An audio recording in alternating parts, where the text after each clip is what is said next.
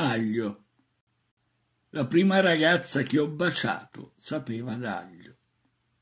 Eravamo in un capanno alle Goudet, a quell'ora d'estate in cui i grandi fanno la siesta. Quell'anno, quello dei miei quindici anni, ho imparato ad amare l'aglio. Il suo odore nella bocca, il suo sapore sulla lingua e l'ebbrezza dei baci, del piacere. Poi venne la felicità del pane sfregato con l'aglio e del corpo speziato delle donne.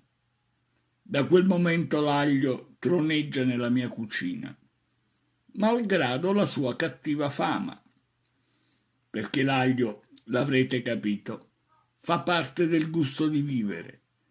E lui, solo lui che apre le porte a tutti i sapori, sa accoglierli.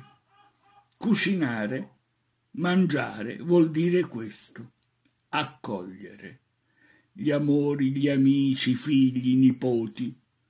Intorno alla tavola, nessuno escluso, si sgusciano fave, fagioli bianchi o rossi, si tagliano melanzane, zucchine, peperoni verdi, rossi, gialli, si puliscono i pesci, si lavano i polipi, calamari e seppie, si dissossano conigli, si mettono a marinare carni rosse, orate al finocchio, zuppa al basilico, paella, carciofi in tegame.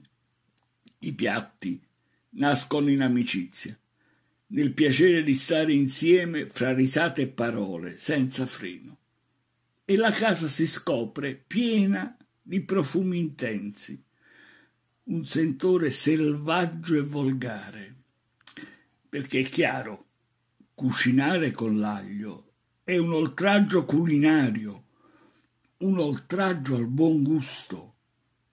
È nel modo di maneggiare l'aglio che i mondi si separano, più profondamente di quanto possiate immaginare. Niente infatti si accorda all'aglio meglio del vino, di preferenza rosso.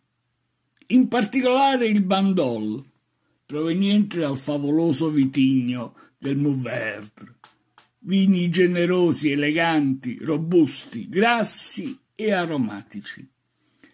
A ogni boccone vino e aglio spingono l'oltraggio fino al limite, laddove il palato non riesce a far fronte a così tante sollecitazioni, come l'ebbrezza di un primo bacio.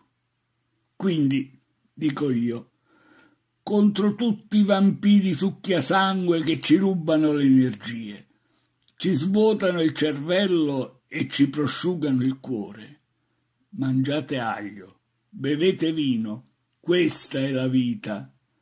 Perché, per parafrasare lo scrittore Jim Harrison, senza l'aglio e il vino, continuare per la nostra strada in questa vita può essere davvero dura.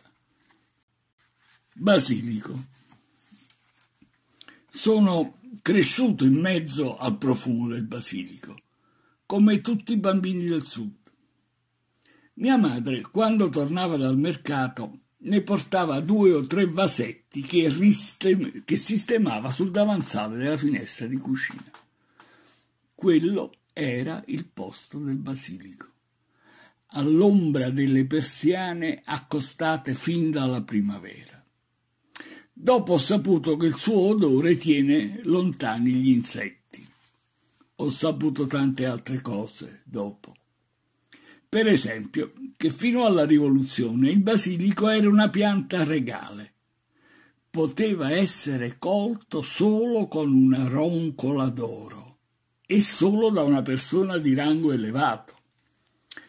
Ma immagino che i plebei non abbiano atteso l'anno prima della Repubblica per sminuzzarne le foglie sui loro piatti. Il buon gusto e i buoni odori sono cose che si acquisiscono distinto. E il basilico, quando lo hai annusato una volta, non puoi più farne a meno. Per me è così. Non sento il suo profumo in casa e già mi manca. All'arrivo dei primi pomodori ho bisogno di lui qualche goccia di olio di oliva sui pomodori rossissimi, due o tre foglie sminuzzate sopra, un pezzo di pane del giorno prima sfregato con l'aglio e cominciano le danze per le vostre pupille e papille. Non conosco piacere più semplice. Il primo, quello regalato dal basilico. Gli altri vi danneranno. Così come, terminato il pranzo, chiudere le persiane sulla calura del pomeriggio. Dove, dopo aver pensato al vaso di basilico sul davanzale della finestra, in camera da letto. Nell'ombra profumata della stanza, allora la vita diventa più semplice, come il piacere di amare. Non temete l'abuso di basilico e l'abuso di amore, non nuocciono alla salute.